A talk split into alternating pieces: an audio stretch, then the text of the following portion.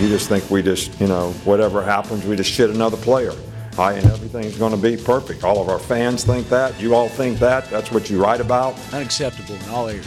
Unacceptable coaching, unacceptable playing, unacceptable effort. Not what we're about. You don't want to be here. There's a specific reason. Not really. You know, I, I think we did a poor job recruiting.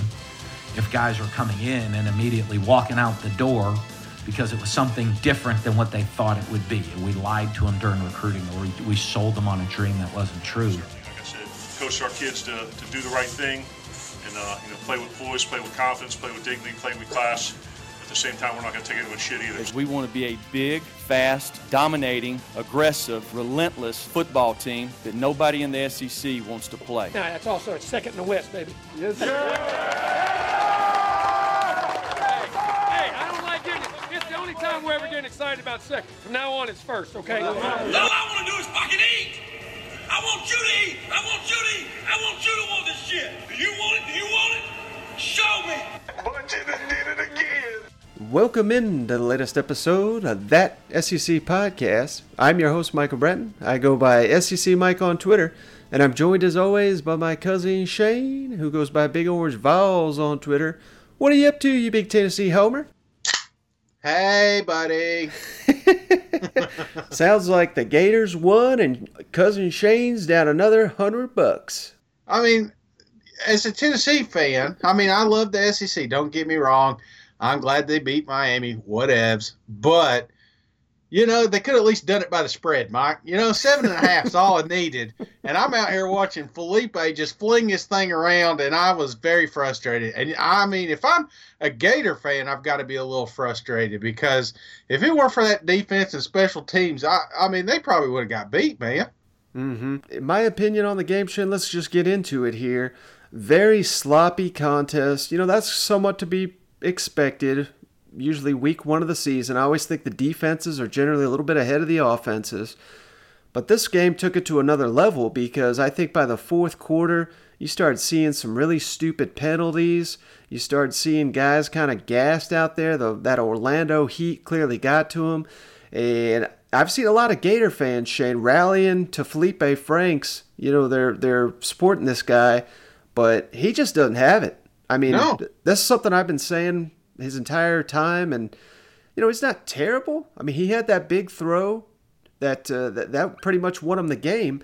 Uh, but let me ask you this, Shane, because I think I don't know. I, I think Feleipe Franks is I don't want to call mentally weak. I don't think that's the right term, but I think he needs he needs people to talk shit to him or something like that like that gets him going remember when he when it uh, after he scored the touchdown I, I, believe it was the touchdown to P Ryan. that was the one I don't know if you caught this Shane but he went over the cameras caught it. Kirk Herbstreit mentioned it.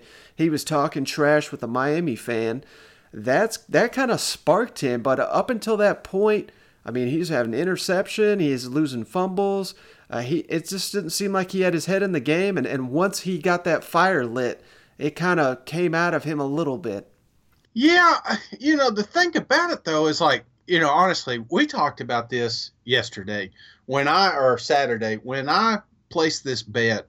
Mm-hmm. I started having second thoughts, you know, because some of the stuff that you've been saying, some stuff I've been hearing, I was like, what if Feleipe didn't progress? You know what I'm saying? Even Dan was talking about, oh man, all the stuff he's done in the offseason, it's even better. You know, he's just, you know, maybe I bought in a little bit more to what Dan was saying, but you know, you look at the tail end of the season last year. You know, yeah, South Carolina they came out and they won that game, but then uh, do you have their who did they have after South Carolina? It was it was a no name team. Who was the final the final three games they had? Yeah, Shane. So that South Carolina game that came after the Missouri game, mm-hmm. where he, he, was horrible. Uh, he was getting booed at his own own home field there against South Carolina. Rallied in the second half, had a hell of a second half. I'll give him that. And then they played Idaho, which I mean, why even right. count that game? And then at Florida State, this was legitimately the worst Florida State team in 30 years. Mm-hmm. And then Michigan, who had just gotten destroyed by Ohio State. You know, they thought they were going to the college football playoff, and I believe they had three or four people sitting out. And yeah, uh, I mean, it was just kind of that was the main one for me. It's like a lot of people look at that Michigan bowl game and they're like, But you got to remember, Michigan just it's a lot like Georgia and Texas. You know, I just Right. I don't. I mean, if Georgia and Texas play week two, I think we're going to see a, a this, even if you took the exact same teams, I think Georgia would have killed them. But in this situation, same thing. I just think Michigan was just like, oh man, we lost. You know, we're not we're not in the playoffs, so they do not care about this bowl game, and it showed up. So then all this stuff's going in the back of my mind. I'm like, what if Feleipe didn't progress? You know, and then when it comes out, yeah, I mean, granted, it was a sloppy game, and and what what sucks maybe for Florida is that it was against Miami. It wasn't against a Texas State or a you know a Georgia State or something. You know what I'm saying? It wasn't Right. a cupcake team, but this is not nowhere near the toughest team that they're going to have to play this year, especially defense. I mean, there's there's five other teams on their schedule right now that have a tougher defense than Miami. So when I'm watching this game and I'm seeing some of the balls that Franks throwing and some of the decisions he's making, dude, I don't think he's progressed at all. I don't know about it all, but I will say, uh, you know, let's not pile on the Gators. It's way too early to hit the panic button. They Yeah, got the true. they got the win. That's the most important thing. Uh, you know, last season they were struggling early in the year, lost to Kentucky, came back and went gangbusters there for a little bit. So I'm not totally down on them, but I've just been saying all off season, Shane, they're not a top ten team. I think they showed that on Saturday, and I heard some people. I'll t- my main takeaway from watching this game, Shane, was I don't even think Miami's that good. I don't understand. Yeah. There's some people saying, well, this will be a top 25 team here soon. They're they're going to compete in the ACC. I mean, I'm not seeing that. I mean, they had what they had two long runs because Florida forgot how to tackle, and Yeah. outs, outside of that, I mean, the Gators. uh, If you're a Gator fan, look at it this way: you turn the ball over four times so you were uh, you got one turnover, so you were minus three against a Power Five team, and you won the game. That's that's tough to do. That's not easy. So you have these mistakes. Franks was not sharp for most of the game. He did have that really good throw, but here's the most concerning thing. Now this is not something that can't be resolved because I think last year at the beginning it was a little bit like this, but Dan Mullen offenses, Shane, I don't care about all these receivers. I mean, it's it's always good. You'd rather have all these receivers than not. Dan Mullen offenses are built on the ground, and mm-hmm. they just could not get anything going on the ground. 27 rushes, 52 yards on the night. That offensive line, what we've been saying all off season, Shane, that's the question mark. They have got to get the ground game going because what we saw from Feleipe Franks, you know, he'll give you a hot quarter or 2 or mm-hmm. maybe occasion, occasionally an entire game, but he is not going to carry you to an SEC championship. I don't care how many receivers you got. You've got to get this ground game going. Like I said, they got two weeks to to you know work on this. Yeah. But that, that's that's the main takeaway. Not hitting the panic button with Florida, but that's the biggest issue that I see. If they don't turn the ball over, they kill Miami. But they Yeah. did turn they did turn it over, and you know that that's the biggest thing. And also, let's give Dan Mullen some credit, Shane, on that first possession, three and out uh, for his offense. That it was a bad look, called the fake punt. Oh, I yeah. that was a hell of a call that led to the touchdown the next play. So, I mean, that was a game changer for for the Gators. Oh, definitely. I still I call like the riverboat gambler when he called that one. You know what I'm saying? And you know, it is Monday, dude. It's our first game. It's overreaction Monday, so maybe I'm overreacting a little bit, just because maybe I lost a little money on this game. But I will say that defense looks legit. That front, especially the front four there. I mean, or front seven. Hell, they they had pressure on that quarterback all night long. You know, uh, I, I, I, was, impressed with that. I was impressed with special teams, like you said. You know, it wasn't just the fake punt; it was the being there on the muffed punt. You know, just it just seems like special teams was always in the right place at the right time. Um, I didn't see a lot from. I, I did. I wasn't totally impressed with the offense, but like you said, you know, they came out with a victory. That's huge because now they got two weeks to build off of that. So, um, you know, there's a little cupcake team in the middle. I, I think that this was a great season opener for them. I, this may be exactly what they needed. They got the game film. They can learn off this, and and you know, it's going to be a while. But then they got Kentucky right around the corner, so they got to be ready soon. Yeah, obviously you'd want your team to come out and kick ass, but if that's not going to happen, Shane, I think be, the best thing for you being down in the fourth quarter. I mean, there was, I mean, there was serious doubt in the 4th Mhm. quarter that the Gators were going to win this game. They came back. they had a really strong end of the game and won it. I mean, mm-hmm. there was legitimate doubt there for a minute. So this type of win, the Gators come out of it say, "Hey, we we could not have played much worse in a lot of areas. We still get the win over a rival Power Five team." I think there's a lot to build on there. And a final thought on this one for me, Shane. Uh, the Miami quarterback does he is he not aware that he can throw the ball away? It just seemed like it seemed like he just did, did not know that was uh, allowed. They may have picked the wrong one, Mike. as hard bad times I'm giving Feleipe there, I just uh, maybe he should have retired there at halftime with Andrew Luck, you know. So um, I don't know, man. I, I, like I said, I think I think it's overreaction Monday, and and I, I don't want to get too carried away because I did see a lot of good things, and I like the aggressive coaching of Dan. You know, it wasn't just that fourth down; it was he. There were several fourth downs they went for it, and it was just like you knew if it was close that Dan was going to go for it. Why not? And I like seeing that. Mm-hmm. Um, you know, that may catch him in a few games, but I think it's going to win uh, more often than not. He put a lot of faith in that line, the line that we're worried about, you know, on these fourth down situations. So that's again, that's something else that they can build off. This is a whole new crew, and it's going to take them a little bit to jail. And who knows, this offensive line could, I mean, they're going to get better the more that they play with each other. And you know, and I think Feleipe will too, uh, because you saw a lot of a lot of stupid penalties that that they shouldn't have done. But this is first game of the season, so mm-hmm. you expect to see something like that. Well, speaking of Dan Mullen and Feleipe Franks, Shane, the Florida coach, that was the first thing they hit on during his presser after the game. Let's jump to Mullen and talking about the performance of his quarterback. You know, one of the things he knows we're going to put the game in his hand, and there's some things, some teachable moments uh, in there and some things he can continue to learn. But I, I, think he knows we have the confidence in him to make plays. And you know what? One of the things I kept seeing from him is, you know, if even if even if, if things didn't go right, you know, we, we made a mistake. He came right back firing. You know what I mean? There wasn't the hesitation. Uh, there wasn't any concern or lack of confidence in him and what he was going to do. Uh, you know, and, and, I, I was really pleased in that. Uh, you know, last interception he gets hit. You know, and, and you know I'm I'm I'm trying to think that shows we're trying to do. I mean, I'm gonna try to, you know, I'm putting the game in his hands. Trying to, we thought we thought we had something there. We didn't. He gets hit. He was trying to throw it away. He gets hit. Ball kind of floats and gets picked. And boy, that, that's on me. Um, no, the other one, a little taking a shot down the middle, throws one high, gets picked down the middle, comes right back though. His next pass is a strike for a huge play. Uh, and I think that shows his maturity and how he's continued to come back and, and, and, and grown in this offseason to, to just play the next play. Let's go. All right, Shane. So Dan Mullen's got confidence in Feleipe Franks. He says he didn't have in last year necessarily. I, I don't know. I, I'm not totally buying what Mullen's selling here. I think he's trying to build up his quarterback, letting him know. This kind of goes with what I was saying. Like he like he needs he needs his doubters, but I don't think he can have his doubters in this locker room. Mm-hmm. particularly that last throw. I mean, you see, you say it there, you hear it there from Mullen. You know why we they decided to throw it there when that god awful interception by Feleipe Franks. He's talking about getting hit.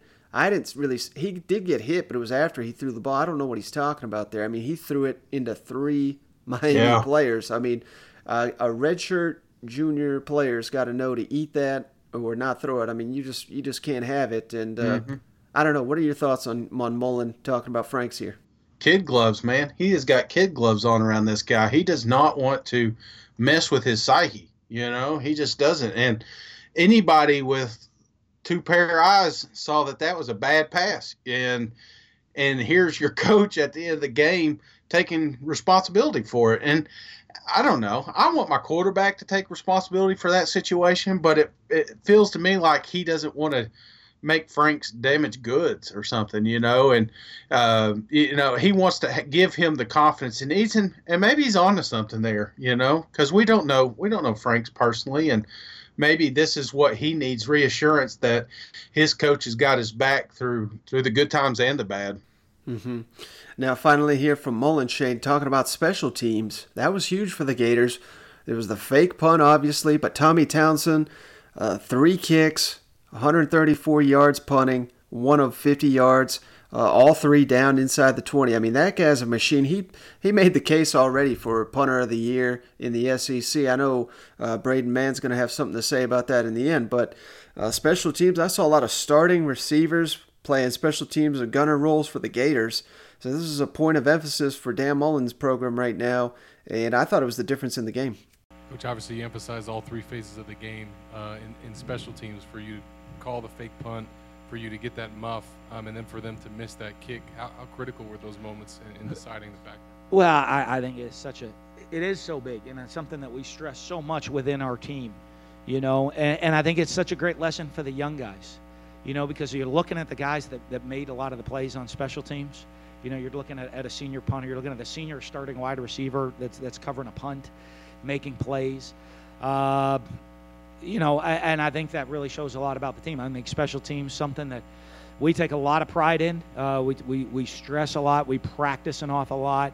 Um, you know, and I, I, think when guys buy into that, and you start you start seeing the success of making big plays on special teams, uh, really probably the turning point of the game, or some of the special, you know, I mean the special teams tonight. All right, Shane. So we all know Dan Mullen for his offense and his, his defenses. While he's not the defensive coach, mm-hmm. I mean they're always tough nosed. They love to blitz, play physical.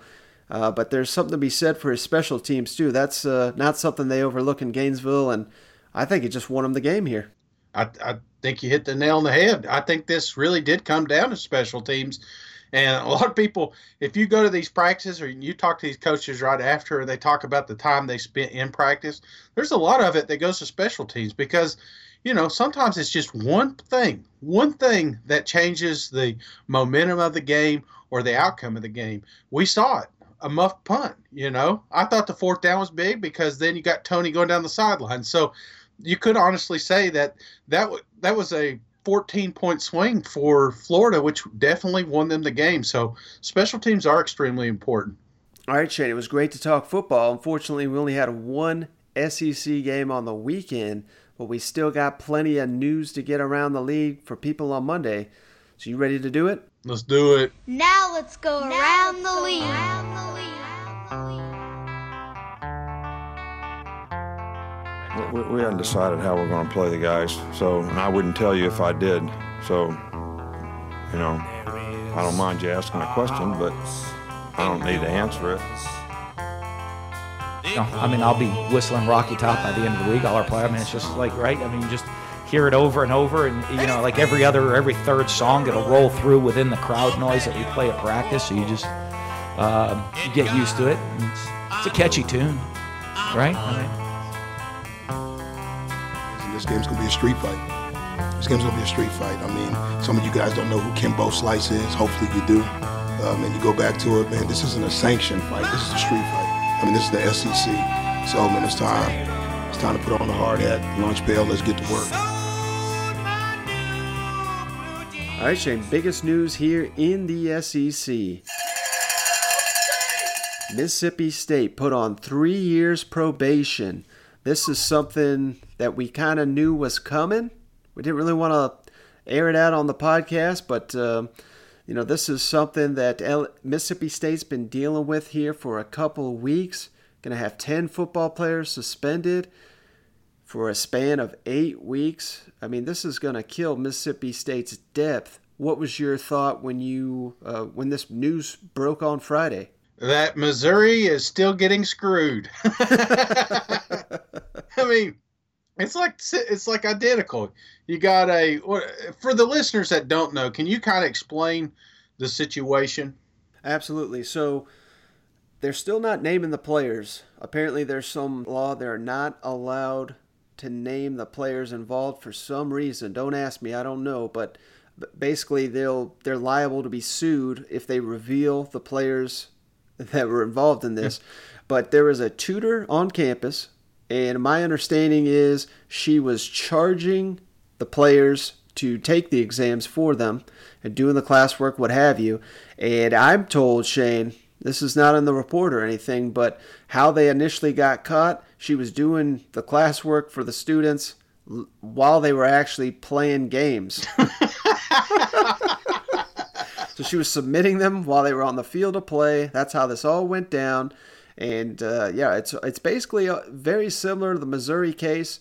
I believe the uh, the Missouri tutor did not work with the NCAA. This Mississippi State tutor did not work with the NCAA. The, the NCAA can never force anyone to work with them because they can't, you know, they can't uh, take them to jail or anything. Obviously, it's not not the authorities or anything. So they just have to go with what they have to work with. Mississippi State complied and informed the NCAA similar to Missouri.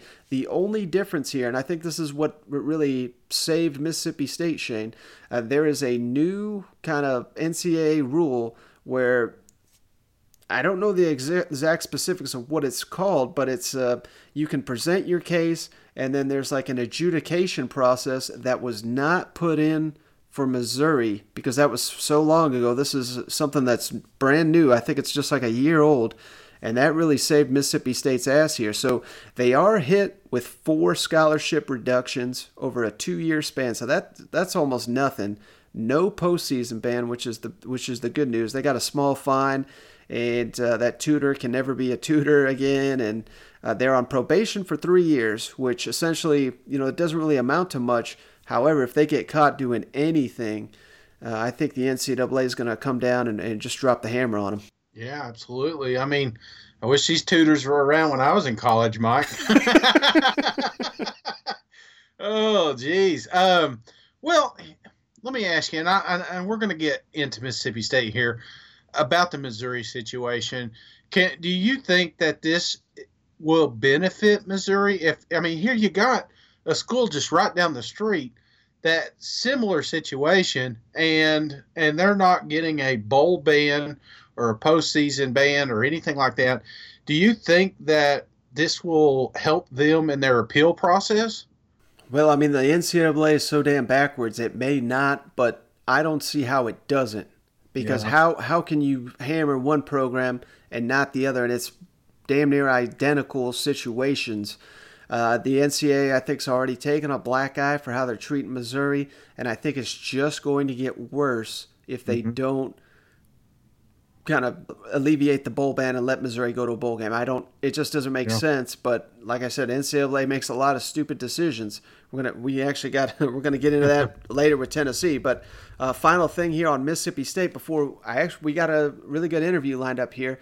Wanted to get your thoughts on this, Shane. We were debating this on the last podcast, but after Tommy Stevens won the quarterback competition, Keytaon Thompson enters the NCAA transfer portal. Not necessarily doesn't mean he's a lock to leave, but it certainly seems that way. I think you hinted at you know you strongly thought this was what was going to happen. Mm-hmm. I'm not surprised by the move, but I was surprised how quickly it came down. What were your thoughts when you saw Keytaon Thompson had entered the portal? Yeah, my thing is, if you go back to the spring, the spring games, the spring practices, you know, coaches, coach is pretty high on Shrader. You know, now I, I think he's young and he's still got a lot of, lot of, lot to prove. But you know, when he was talking, even at that point, before we even knew that uh, old touchdown Tommy was coming in, it just felt like Keytaon was never settled in that spot. So the more the the more this has gone on, the less surprised that I, I'm actually that he entered the transfer portal because obviously he's not wanted, man, and so he might as well go out and uh, try to find a starting job somewhere. Mm-hmm. All right, Shane. So to dive a little bit deeper here on Mississippi State, I reached out to my buddy Jake Wimberly, and Mississippi State fans obviously know who this guy is. He's the afternoon ESPN Radio 105.9 FM radio host. Uh, he does a great job down there in Jackson, Mississippi. I think he's the best radio guy there in Mississippi. You can follow him at Jake Wim. And he also has a website, Shane, the CFB Hourglass, where he runs his own analytics. This guy's, uh, so not only does he know the Mississippi schools, but he knows the entire SEC and a lot of the teams around the nation. I just thought this would be the perfect guy to kind of jump into this situation. So we talked about uh, the, the bowl band, Keytaon Thompson, and Mississippi State, and uh, I dropped in a little Tennessee for you as well. We're pleased to be joined now on the podcast by Jake Wimberly, who's on the afternoon drive from 4 to 6, ESPN Radio 105.9 down in Jackson. This is the top voice in radio in Mississippi, in my opinion. Jake, thank you so much for joining us. I really appreciate it. Mike, thanks for the kind words, man. I appreciate you having me on. It's a pleasure to be here. So obviously we wanted to get you on. There's a ton of news here in Starkville the end of the last week. So much going on here. Mississippi State put on probation. And I think for Bulldog fans, this could have got a lot worse, particularly if you look at what happened to Missouri. It seems you know, the situation's very close to, strangely close, but the Bulldogs not banned from the postseason. What were your thoughts when you saw this news? Yeah, you know, I, I was with you. I felt like it could have been a lot worse. Uh, you know, some things would have been a little different as far as you know what kind of fell out there. Uh, it could have been a lot worse for Mississippi State, and I think they pretty much acknowledged that as well. That you know, you got to give credit to John Cohen, the athletics director of Mississippi State, and to Joe Moorhead, and to you know even Ben Howland on the basketball side to kind of really get out in front of this thing and and, and take care of it. Uh, they didn't let it play out in the media uh, like sometimes we see these things play out. So you know they did the right things. They they got they got out in front of it. They let the NCAA know, hey, look, here's what's going on, and the penalties. Now you know as far as it goes into this year. Um, you know, loss of scholarships, a couple over the next two years. That's not too bad. Um, you know, as far as the loss of, I guess you could say, practice time and evaluation, not too bad. But this year, you know, we don't really know the players. We've heard speculation. We can't say the names just due to FERPA law and, and things of that nature. But 10 players, Mike, eight games, that's a lot of players. That's a lot of games. You got to think at some point that could come back to bite the Bulldogs in a game or two. Yeah, and this is a really interesting situation here because I can't recall a time, there may have been, but I just don't know it, where, you know, we get these suspensions and it sounds like Mississippi State, like you said, is going to be able to pick the games where they get suspended any idea how that's going to play out? Anything you're hearing? You know, obviously you would think maybe the non-conference games, and then how would they go about picking the SEC games? Any idea on that? I haven't heard directly. I've heard that Joe Moorhead has has already, you know, they've they've been they've known about this obviously for quite some time. Come up with some sort of an algorithm or some sort of a way to look at it to try to lessen the blow through the season. And I don't know if that means putting guys on some sort of a rotation. Mm-hmm. Uh, I mean, eight games that's two thirds of the season. I don't know how much of a rotation you get on uh, if you do five one week and, and three the next, or how you want to do it. And but yeah, I, I would think definitely you look at the non-conference games. Um, you know, you look at the four against uh, Louisiana Lafayette, Kansas State, Southern Miss, and then Abilene Christian at the end of the year. So you've knocked out half the suspension, but Mike, there's no way around it. I mean, ten of these players are going to have to miss four SEC games. It looks like, and that's that's uh, you know that's never a good thing when you start dropping players uh, or putting them on a bench in an SEC game. There any chance you think some of these guys get you know, now that with the new redshirt rule that they play in four games and just technically get a red shirt? I mean, is, is that something that you think could happen? I was told that could not happen uh, by two or three people in Starkville that cover Mississippi State on the ground there. Mm-hmm. That they basically have to serve out what is in inside a an academic year, football year. So you know that was a big question at first: is hey, can they take their four? And then you know but i haven't heard anything as far as maybe maybe doing four doing a red shirt and then you know finishing up the uh, suspension next year. But uh, from what i've heard that is not a possibility. Okay. Well that's not obviously the only news down there mississippi state. This week tommy stevens named starting quarterback. I don't think that was a surprise to most people that cover in the team fans of the team. I know you've been on that side for quite a while and you also pointed out you thought Keytaon Thompson was out the door if that is how it played out. And just a day later, Keytaon Thompson jumps into the NCAA transfer portal. How does this affect uh, the upcoming year at Mississippi State, do you think? Well, uh, you know, if, if Steven stays healthy, then, you know, everything should be fine, you would think. But if he goes down, then you're, you know, you turn to a redshirt freshman in Garrett Shrader, uh, or true freshman, excuse me, in Garrett Shrader. You turn to someone else. I mean, you got to go really young. And you know, I felt like Keytaon would probably do this, not because of anything with Keytaon. Just, I mean, Mike, you know this. The climate of college football is, hey, if you know you can't, you don't get your starting job as a quarterback, you you move on down the road. We're seeing that all over the country. Mm-hmm. Um, I mean, the college football playoff will probably be formed by a lot of transfer quarterbacks this year at, at Oklahoma and Ohio State and several other places. But I, you know, I was a little shocked he didn't give it a little more time. Um, having said that, you know, I, I have not seen where he has left campus, so I don't know if that means he's going to maybe put his name in the transfer portal and then maybe uh, be allowed to stay on the team. But regardless, this is a this is a bad situation for Mississippi State down the road, or, or not necessarily bad, but somewhat of an uncertain, cloudy situation. Because let's play this thing out. Tommy Stevens plays this year. He graduates. He goes on to the NFL or wherever he, you know, his next journey in life. Keytaon Thompson transfers. Well, then you're left with Shrader, an incoming freshman, and, and Will Rogers. Uh, you know, a couple walk-on quarterbacks. So does that mean Joe Moorhead goes young uh, and takes his lumps next year? Does he jump back into the transfer portal? Uh, it's it's not ideal for Mississippi State, but it's the climate of, of college football today. Now, getting to the upcoming season with these suspensions, with these sanctions, with Keytaon Thompson, his status up in the air, Does this change the outlook at all for the Bulldogs in the upcoming season in your mind? You know, not really. I, I had Mississippi State pegged at seven and five. I still, I still think that's an obtainable goal for Mississippi State. Now, if, if Tommy Stevens goes down, or he's not, uh, you know, the, the trigger man, so to speak, that Mississippi State fans and Joe Moorhead and everybody that, that has seen him in the limited action feel like he can be, then that changes the entire narrative. But if he stays healthy, uh, you know, I think they've got enough enough on the defensive side of the ball. They're going to be, you know, thin somewhat between the tackles. So, you know, stopping the run is could be a problem in some of the bigger SEC games. They've got some really good linebackers, really good on the back end defensively.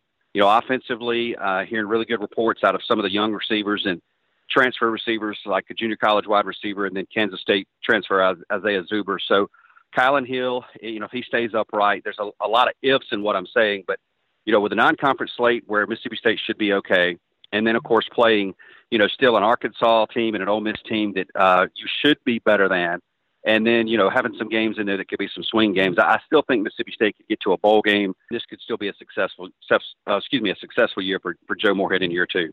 Let me ask you real quick here on Joe Moorhead. Obviously, you know, came in with some big talk last year, didn't necessarily deliver on it, particularly his offense.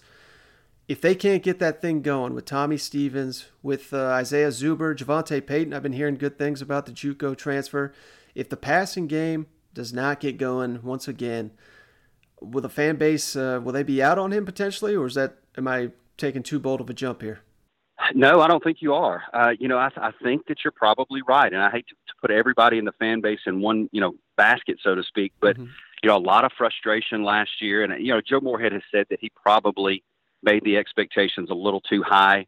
Uh, you know, getting off the plane and saying, "Hey, size your ring up, size your ring up," and you know, I, I think that if if it doesn't go as planned, which means, hey, show production in the passing game, show you know, show you know, much improvement, a lot of improvement on the offensive side of the ball, then yeah, I think the fans, you know, they could check out of this thing. Not all of them, but some could check out of this thing fairly early. All right, last thing for you, Jake. You started this. I, am crediting you because I think you, you were the first one I saw do this. October 12th, Mississippi State at Tennessee. Seems like everybody in Hail State confident. Mississippi State walks out of there with a win. All of Vol Nation on Twitter extremely confident Tennessee's going to get that win. I mean, I think this is basically a 50 50 game. I actually give the edge to Mississippi State heading into the season, even though it's in Neyland Stadium. How big of the game is this? Mississippi State at Tennessee. Who do you favor, and uh, why has this uh, been been such an outroar on social media this offseason, do you think? Well, it's it's well. Let's go to the outroar first. You know, Mississippi State fans, and rightfully so. It's not just Mississippi State fans. It's it's college football fan. You know this, Mike. I mean, it's SEC fan. They they want to belong. They want to take the next step. They want to be the Alabama. They want to be the Georgia, the you know the LSU type programs, the Floridas. And you know Mississippi State has had a nice run, a, a really good run for for you know you could even call it the golden years of Mississippi State football. You know when Dan Mullen got there in 2009, won eight straight bowls. Uh, you know Joe Moorhead was there, or excuse me, got him to a bowl just this last year in his first year. Mississippi State got to number one and was there for five straight weeks in 2014. Uh, they've put a lot of players in the NFL. So Mississippi State fans feel like they have bought their time and it's time to take the next step. Now, it's way more difficult to take the next step than just to say, take the next step because it's a lot it's a lot to go from eight eight wins nine wins to ten wins to 11 and, and be that that's a huge jump in college football having said that they look at tennessee and they see that hey you know mississippi state played tennessee in 1998 in the sec title game and then after that, you know, Tennessee had some nice years under Phil Fulmer, and then that pro- program fell right on their face. Mm-hmm. And over the last 10 years, Mississippi State has had, you know, on the field more success than Tennessee, but not that much more when you look at the overall record. So Mississippi State feels, fans feel like they belong. They feel like they're better than Tennessee. I give the edge to Tennessee by just a little bit. Um, as a matter of fact, on my analytics that I do, I've got them as a two point favorite. That probably has a lot to do with being in Neyland Stadium. So I think it's a one possession game, and I think this game is a huge game for both teams because it could it could potentially be the difference in going bowling or not for both teams. So I think it is a massive game, you know, crossover game in the SEC this year. Yeah, it's almost like two ships passing in the night. Tennessee could be yeah. rising back in the SEC, Mississippi State falling back down, or if you want to look at it the reverse, Mississippi State maintaining upper echelon SEC team, while Tennessee just can't get off the bat. So I'm, I'm right there with you. That's uh, that's not a game a ton of people outside of uh, Starkville and Knoxville have circled, but I think that's one of the more interesting SEC games in the upcoming season. Oh, absolutely. Yeah, I'm looking forward to it. All right, everybody. So that's Jake Wimberly, afternoon drive, 4 to 6, ESPN Radio 105.9 there in Jackson. You got to check this guy out. Give him a follow at Jake Wim on Twitter. Jake, thank you so much for joining me. I really appreciate it. Hey, anytime, Mike. Thanks so much. Enjoy your week. All right, Shane. So, really, once again, appreciate Jake Wimberly jumping on with us here. I thought uh, that was a great interview and giving us some insight on what's going on down there at Mississippi State. Uh, what were your thoughts on that one? Mm, I loved it, man. I thought it was fantastic. I mean, obviously he's pulling for Tennessee, so it's a win-win situation. no, I really, I really enjoyed that. Um, one thing, and also, man, got to remember the 1998 SEC championship. Some say that is the greatest game ever played. You know, of course, we were we did win that one, but. um, Maybe it's just me saying that. I don't know. it was a magical season, Mike. Uh, anyway, back to Mississippi State. I think we're going to be able to find out who these players are. One of the great questions that you asked, because the first thing that I thought of is like, okay, why don't we just redshirt all these guys? You know, that's something I, I I was thinking, and I'm glad you asked him. Yeah, I mean, that seemed like an obvious thing. I was not quite sure what was the deal with that, and I'm still not quite sure why it is. Uh, it, you know, it's going to be fascinating to see how they handle these suspensions. Nobody really se- seems to know how they're going to do it. Uh, I had heard that there was going to be some back and forth on on letting them pick the games. It seems kind of crazy that you're suspending players, but you let the team decide when that is. I don't know. It, it, just doesn't make any sense. But I think for the for the health of the overall team and the players, it, it probably makes sense. You know, they don't want to handicap them so much. They're taking so many players away. But I don't know. Just a weird situation. Well, and two, you wonder who it is. Well, I mean, we don't know. This could be a couple of like serious starters on this team, and mm-hmm. uh, I mean, we're gonna know week one when ten of them ain't dressed out. You know what I'm saying? Right. It won't be hard to figure out who these guys are, but I think that's the biggest question mark for me. It kind of blows my mind that they can't say it because everyone is. I mean, if you're good at math, you'll be able to figure out, you know, which ten did not dress out that usually do. If Tommy Stevens don't doesn't roll out, we'll know he'll be one of them. I guess, oh, huh? oh my gosh, could you imagine? Do you think I, that's why Keytaon hit the portal because he's one of them? No, I, I will say that because there was a ton of speculation that he was and people, uh, including uh, Matt Wyatt, the former Mississippi State quarterback, and uh, he also does some radio. He has come out and been very adamant that he is not, uh, Keytaon Thompson is not involved in this whatsoever. So there, that was a rumor, but apparently that's not true. Let me ask you another thing. Since my coach loves the portal so much, um, is there any way that these guys could transfer out and not have to? I mean, would that count as part of their? You know? No. okay. I'm sorry. I just figured Pruitt had it on speed dial, you know, just calling down there. So now these guys really made out. If you know the way the way I'm hearing the story, mm-hmm. and uh, honestly, with with no band, and I mean, yeah, you lost what two scholarships a year. Mm-hmm. I mean, that's that's nothing. They, they really made out like a bandit here. Yeah, they really did. All right, Shane. Speaking of Jeremy Pruitt, let's jump on down to Rocky Top. Well, Pruitt met with the media, and uh, you know he revealed Daniel Bituli, starting linebacker Shane, out for a minor surgery. It sounds like he could potentially be back by uh, the end of the week, but that seems a bit optimistic to me. I think uh, you just don't roll him out for Georgia State. I mean, why put him out there? I think you you really just getting him ready for BYU. What were your thoughts uh, when you heard Bituli was uh, having a little knee scope there? Yeah, I, I, think I mean coach came out with perfect math so that he could be back for this game. You know, because when he said it, you know, I was like, wait a minute, this is exactly when you said he'd be back. But I don't think I, I don't think you roll him out week one. Bituli's one of those guys that's been injured in the past, and why why risk it with a team that you should dominate? So I, I think I, am not even ruling out the BYU game. Not saying that we won't need him for the BYU game, but it would not surprise me if they keep him out all the way until we play Florida. All right, Shane. So I think the biggest thing on everyone's mind here in Rocky Top, well, until Sunday, we'll get to that. But before that, Shane, Aubrey Solomon, why is this guy not eligible? Why is everybody in the nation found their waiver status. Mm. I mean, this guy transferred back in December of 2018. Here we are, damn near September 2019. We still don't know. And Jeremy Pruitt, and everyone on his staff, kind of every time they're asked about it, kind of, you know, they didn't really say, they don't really have much to say. Pruitt had a ton to say during his latest media availability, and I think he did it uh, in a very clever way. I'll, I'll touch on that on the back end, but uh, let's jump to Jeremy Pruitt and basically just getting peppered with Solomon questions here on Rocky Top. End of the week as you head into game week on Monday, I'm assuming there's nothing new on Aubrey Solomon's situation. How does that change how you prep with him as you move into Monday if you haven't heard anything close of business today?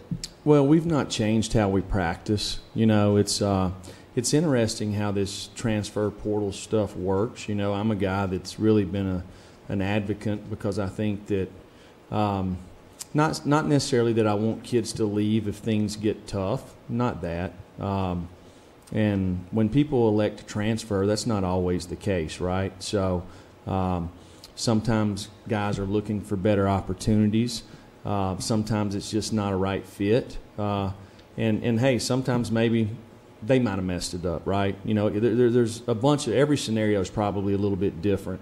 Um, but with this, you know, it, then it's put on the the NCAA about you know to to kind of filter through all of it and figure out okay, um, what's the justification for this guy to be eligible as opposed to the other guy? You know, so we actually had.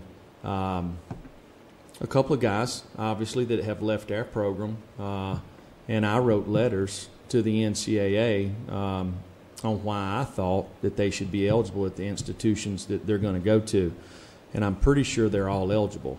You know, so um, I don't know if that has anything to do with it um, as far as when they decide who's going to be eligible or who's not, but um, I definitely know that that's happened in the past for us for sure. Do you feel that it's unfair that he's having to wait this long and you guys, you are in the game week, you know, is it, is it unfair that, that you've gotten to this point for him and for the institution as well?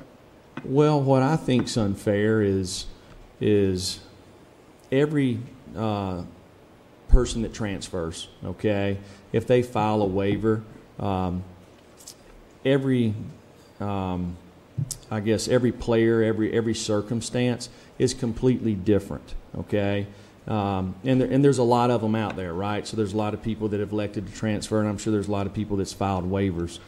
But I don't think you can just kind of put a rule down and say this is the rule uh, and it covers every circumstance. Uh, unless you actually do some investigating, you know, and I, I, sometimes I don't think you can do it by, you know, by writing things down. Sometimes you need to possibly go to the place, talk to the kids, talk to the people there uh, to get an idea. So um, I don't know. I mean, there's a process. There's nothing we can do about it, uh, but support our student athletes and and that's what we'll do.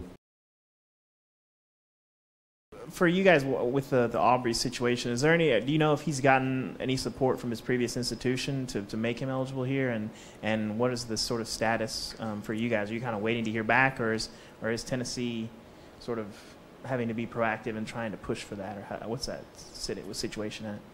Well, um, you know, I don't know exactly what the previous institution has done. Uh, I know what we've done. Um, I know what we've done for young men that have left our program. Um, I'm not sure that that's the same across the country. Uh, I don't know that it. I mean, I can't say one way or the other, but um, you know, I'm pretty sure Marquill Osborne is eligible at Charlotte, right? Um, and he just wanted an opportunity to play. That was it. Had no issues here. Done everything I asked him to do while he was here and I wrote a thing up and suggested that he's allowed to play, and I'm pretty sure that he's going to be eligible. Don't quote me on that, but I'm pretty sure that's the case. All right, Shane. So I don't know. Maybe I'm reading a little too much into this, but let me get your thoughts on it. But from what I hear from this, Shane, Jim Harbaugh, you know, he's been very out there with just kind of like saying bad stuff about the SEC. He's mm-hmm. been very open with his players, like struggling to gain their immediate immediate el- eligibility this offseason. let's let's forget that he got Shea Patterson and, and won an appeal to get that guy eligible immediately. But you know, if it goes in his favor, he likes it. Mhm. And, I, and I thought Pruitt, just what he had to say here, I thought it was very. You know, it seems like he's come a long way in public relations since he first got to Tennessee, and I thought this was a, another step in the right direction because he's not calling out Jim Harbaugh, he's not calling out the NCAA, but he's saying, "Hey, I step out and support these guys that give me everything I ask, and it doesn't work out. I want them. I want them to work out. I want them to have a good end of their college career. And if he basically put it on on Jim Harbaugh without saying Harbaugh, saying if that guy doesn't, um, you know, that's on him. And Mhm. where who would you rather go play for? Would you rather go play for this hard ass who it's his way or the highway, or would you rather come play for me who I'll give you everything I got if you give if you do the same? And if it doesn't work out, we'll each go on our we'll go out on good terms. Um, I don't know. It's kind of like it's it just seemed like a really really big win here, Pruitt over Harbaugh, in my opinion. Th- That's exactly right. And for the record, I hate Jim Harbaugh. So, you know, just throwing that out there, Mike. I don't like the guy. I don't like you because it's not just this. You know, it was just last week he was yelling that uh, SEC are cheaters. You know what I'm saying? Right. That's why. That's why they can't compete for a national championship. And it's just, woe is me. I mean, you you get. I mean, you getting paid a ton of money up there, and Mhm. you can't make it work. You can. I can't help it. You can't get past Ohio State. Not my problem. You know what I'm saying? But every Right. time you face an SEC team, we end up smoking them. I mean, he should be mad at Florida as many times as they gone up there and got their ticket. You know what I'm saying? Right. But this right here is a great way of coach calling out Jim Harbaugh without using his name, and and I think it's very important that you when you're playing for a coach like that, it makes me feel like he is looking out for my best interest because you know sometimes things don't work out. Sometimes they don't have a place for you, and if it trans and you know that your coach is going to have your best interest no matter what. I mean that says a lot, and this is something you can use in recruiting, and this is something I hope that is used against Jim up there in recruiting. So um, this is just a bad a bad situation, just because you know Jim's doing. If anything, he sent a letter to the NCAA on all the reasons why he shouldn't be eligible. I could see him doing something like that. You know what I'm saying? yeah, without a, without a doubt, Shane. So we got some other news here on Rocky Top Shane. We get on this one quick, but Brett, Jim, uh, Jim, Jim Harbaugh will not be a coach at Michigan in two years. I'm just telling you right now. It's, it's. He's yeah, hit I the mean, transfer portal to the NFL. I think he's going back to the NFL, man, because he's going down swinging right now. And Ohio State's going to beat him the next few years. And not just them, probably Penn State, probably all them teams up there are going to uh, just a lot of hype is going on Michigan right now. And Mhm. just wait, man. When they drop a game this year and then again don't make the playoffs, Harbaugh's out, dude. And he will not have a job in the SEC. I'll tell you that right now. All right, Shane, sticking here on Rocky Top, two bits of news here. One not as significant as the other, but uh, still interesting. Jeremy Banks back at linebacker. I think they need to keep this guy at linebacker, Shane. I mean, they they keep going back and forth between fourth string running back. I think this guy could be a starter at linebacker. Tennessee needs help. I mean, they need help at both positions, but I'd rather have a good defense over a good offense. I think that's how you win in the SEC. What are your thoughts on uh, Jeremy Banks practicing at linebacker once again? I, I just want him on the field. He's not going to get it at running back. As much as I'd like to see it, you know, it's just it's not in the cards. We've got too much. We've actually got talent on that side, and you know, a lot of people talking up this Gray kid, and uh, you got. Ch- I mean, we're just we've got a plenty of running backs, and we're worried. I mean, we are. I don't want to say we're thin, but we do need help at linebacker, and Banks just needs to get on the field. He's he's just a great athlete, and he doesn't need to just be sitting on the bench and playing special teams. You know what I'm saying? Mhm. Um, but I like the drive. This is a kid. This is a prime example of somebody that could have transferred out because he didn't get his way, and that's not what you're hearing from Banks. Banks is all bought in the University of Tennessee, and I really like that because he's willing to do whatever it takes to make the team better. All right, Shane. Finally, here on Rocky Top, I guess we're calling this eyelash gate. No. Bryce Thompson, I think he's the best player on Tennessee's roster. Probably had well, maybe Guarantano, but the best defensive player. Let's let's give him that one. Uh, involved in some shenanigans up there. It sounds like uh, I know he got arrested, but it was just a misdemeanor, and they're selling it as domestic assault. But apparently, he didn't hit any anyone. Just made some verbal threats. Uh, what what do you make of this situation, Shane? Is it uh, is this much ado about nothing, or, or what's going on here? Mike, I'll tell you what. All right, I lost a hundred dollars yesterday. It really frustrated me. And then, uh, or the day before, and then I wake up this morning with this news, and it was just a picture and bad bad things about to happen to Bryce. You know, that's that's how my day started. But then the more and more that we hear about, it, I mean, we we're done. You know, we done kicked this guy off the team 10 times it felt like by the time we finally got the news. And we find out that his girl gets mad at him because she finds a fake eyelash in his room. They start fighting. He starts yelling and throwing stuff. Now the witnesses this is the bad thing. The witnesses claimed that he uh, what did he say? He was going to shoot the school up is what some of these witnesses are saying.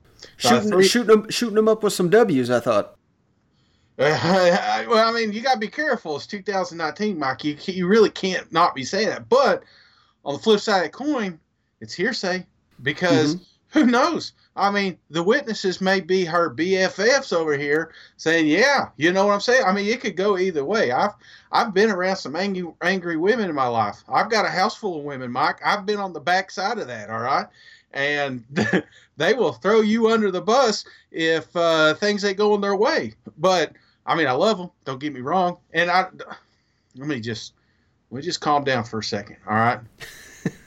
let me just clear my mind. I'm, I'm not saying what he did was right. I'm not saying what he did was wrong because I was not there.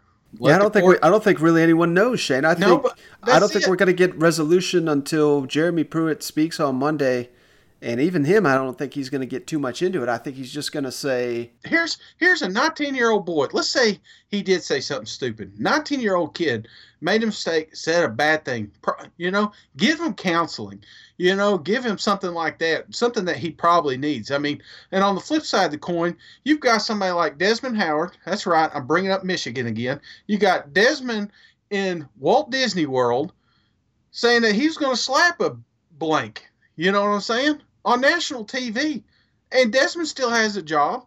You know, ain't nobody fired him. And we're ready to kick this kid off the team because something that he could or could not have said we cannot substantiate with uh, video evidence. You know what I'm saying?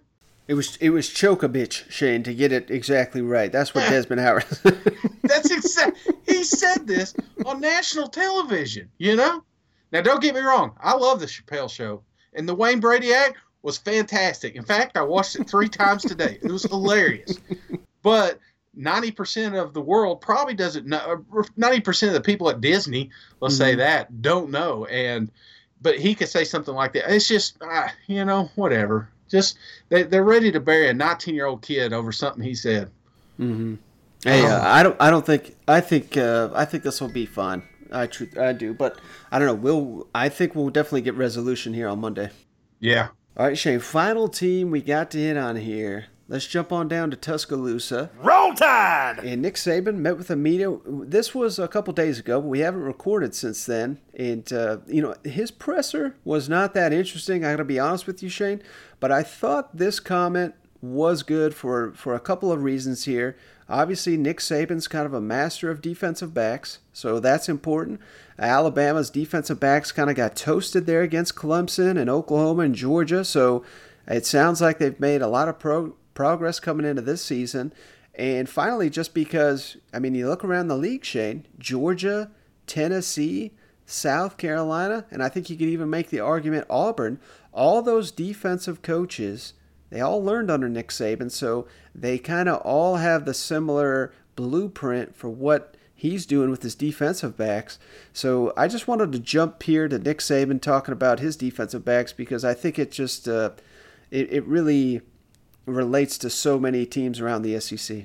Just going back to the secondary, I know every single team is different, but uh, in an ideal situation, how many positions do you want each guy to know, and why is that so important? Well, I don't think it's about how many guys, how many positions each guy knows, because some guys are only capable of playing one position. I think the most important thing is is that you have enough guys on your team who have the diversity to learn more than one position, if that makes sense. Um, so we, we're fortunate, I think, now that we have a lot more guys this year that can do that. It's, it's very similar to the offensive line. You know, if you only have guys that can play tackle and you only have guys that can play guard and you only have guys that can play center, if one guy goes down, you can't get the best five guys in the game because there's no diversity to move guys around. Same thing in the secondary. You have one guy go down. You know, if you have diversity, you can still get the best guys in there that have the most experience because they they have the diversity to be able to play multiple positions and you're not forced to put somebody in as a backup because nobody else can play that position, even though you have better players on your team, if that makes any sense, that have more experience. So, like, you know, Shyheim Carter can play star, money, either safety. Uh, X plays safety and money. Um, Patrick can now play corner and star. Um, Jared Mayden can play either safety or star. Um, you know, we've taught DeMarcco Hellams to play safety and money. Um, Jalyn Armour Davis can play corner and star.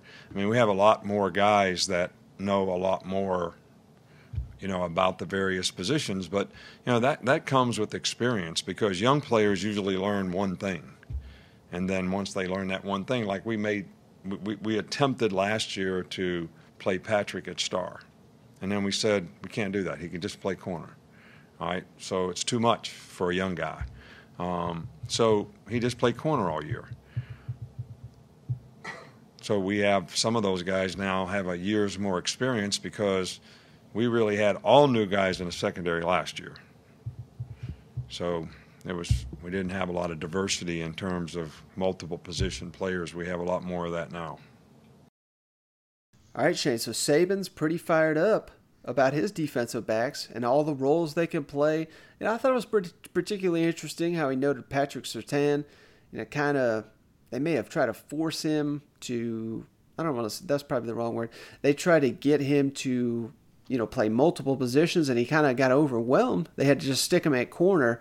And Surtain had, you know, he kind of struggled early in the year, but he really came along. So that was probably part of the process. Him just just fully grasping the cornerback position. Uh, but Alabama DBs and all those other teams I hit on Georgia, Tennessee, South Carolina, Auburn these guys kind of have to rotate around in the system because that's that's just the way you know you got to get your best five six guys out there. Uh, what was your thoughts on uh, Coach Saban breaking down their defensive backs and and how big would it be for them to have a better pass defense this year? I think it's big. You know, like you said, those kids were young last year and they've got a, a year of experience under their belt. Now you can start teaching them different positions. It's really hard when you get somebody new in.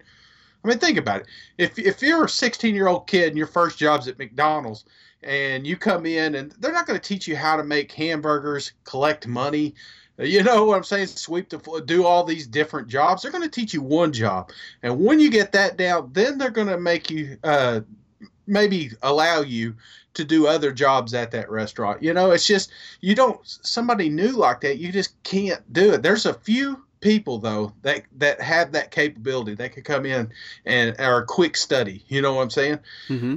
But it, it seems to me like Saban feels a little bit more confident with these guys now that they do have more time under the belt, which makes should make you feel better as a Tide fan, knowing that these players are now at that point where they can learn other positions to help the team out.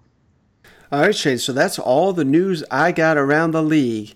Man, we got one game in. It feels great. I can't wait. Here in a couple days, we're going to be breaking down all these games. I don't know, man. It's football time. Saturday night was epic. I'm ready for some more. What about you? Dude, I'm pumped. I know here I waited all season, and now it sounds like I'm I'm irate. I'm not. I am so happy that football here.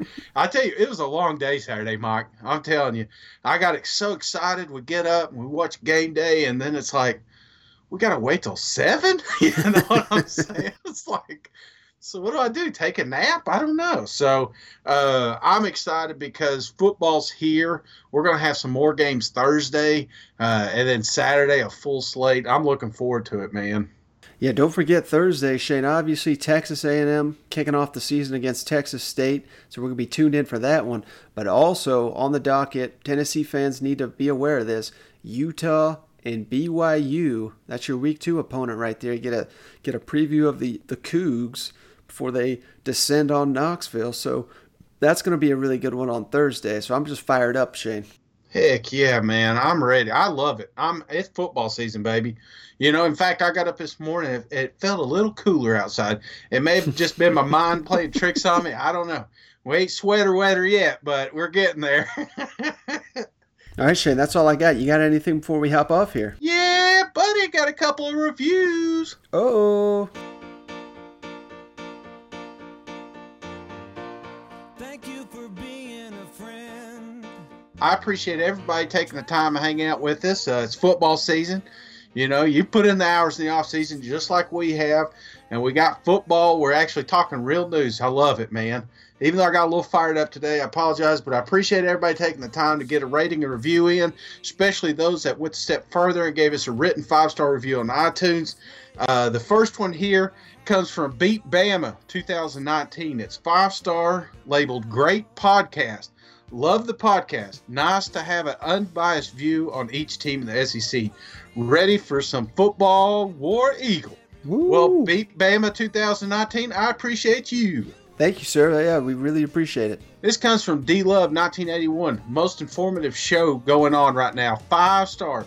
This is the best show for information of all the SEC teams. I love the uncut, uncut coaches' rants when the show is coming non. It's hilarious. Great way to start the day to get caught up on the SEC football.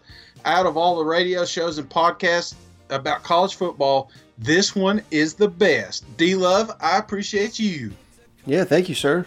And one last one. This one's coming from Hardy, 2014. Best SEC podcast, five star. As a die-hard Texas Aggie fan, this is a well rounded SEC podcast. Love being able to keep up with the latest news around the SEC. My go to podcast. Thanks for the great content and humor. Gig 'em. Thank you, Hardy. Appreciate you. Yeah, thank you. And Shane, that's not the only review we got. we got a one star. We're not even going to give this guy credit. We're not going to give him a shout out or anything but he called us a disgrace. He said we curse too much. And anyone out there that likes the show, please give us a five star heart. Kind of average us back out. We want to get all the. We want to have a five star heart rating. And that uh, one star may dock us a little bit. We appreciate all the five star hearts we get on the show. That, that really means a lot. That's why we're doing this. We're giving you this five shows a week. I don't know anyone else that's uh, out there doing it, but uh, we just we just love doing this show. We like talking some football with y'all. So uh, yeah, we'll just keep them coming. We'll keep doing it. All right, Shane, that's going to do it for us on this one. Let's finish. I think we started the, the week strong. Going to round this sucker up, Shane. Is week one. I'm ready for some football. Heck yeah, baby. Football is here. Football's been on the TV. We got more football coming up. I just love it. I'm consumed with football. I'm doing fantasy drafts. It's just like a football overload, and I really appreciate. Uh, I appreciate you, Mike. I appreciate all the fans, and that's all I got, man. All right, Shane. I'll catch you on the next one. Thank you for tune for joining me as always. Thank you everyone for tuning in. We'll catch you on the next one. All right, see you guys. Go Vols.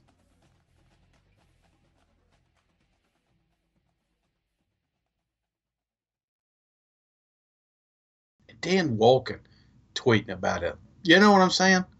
Did, Did you see that? Yeah, no, I, I, don't follow. I don't follow him. Came out of his cave and tweeted because he saw something negative about Tennessee. You know, I think he's got like negative Tennessee tweets, activated notifications, and Greg Schiano. And if he hears any of those, he's ready to get there and defend, you know, or just throw us under the bus. It just drives me nuts. All right, next one comes from D Love, 1981. Five star, most informative show going right now. This is the best show for information on all the SEC teams. I love the uncut coaches rants when the coach when the show is good God, Mike. Let me try that one again. Okay. This one, man, that's a lot of words, man. He got me there. He got me. So let me try this again. All right. Hell yeah, my nah, see now I feel like I'm forcing it. I feel like I'm trying to say like, okay, here we go. Ready? Mm-hmm. Just say go Vols or whatever. okay, just get off the phone. Mhm. All right. All right, yeah, man. Uh, okay. Well, all right, brother. I will holler. No, if I don't. We're not on the phone. Just give me a second, Matt. Let me just close it out here.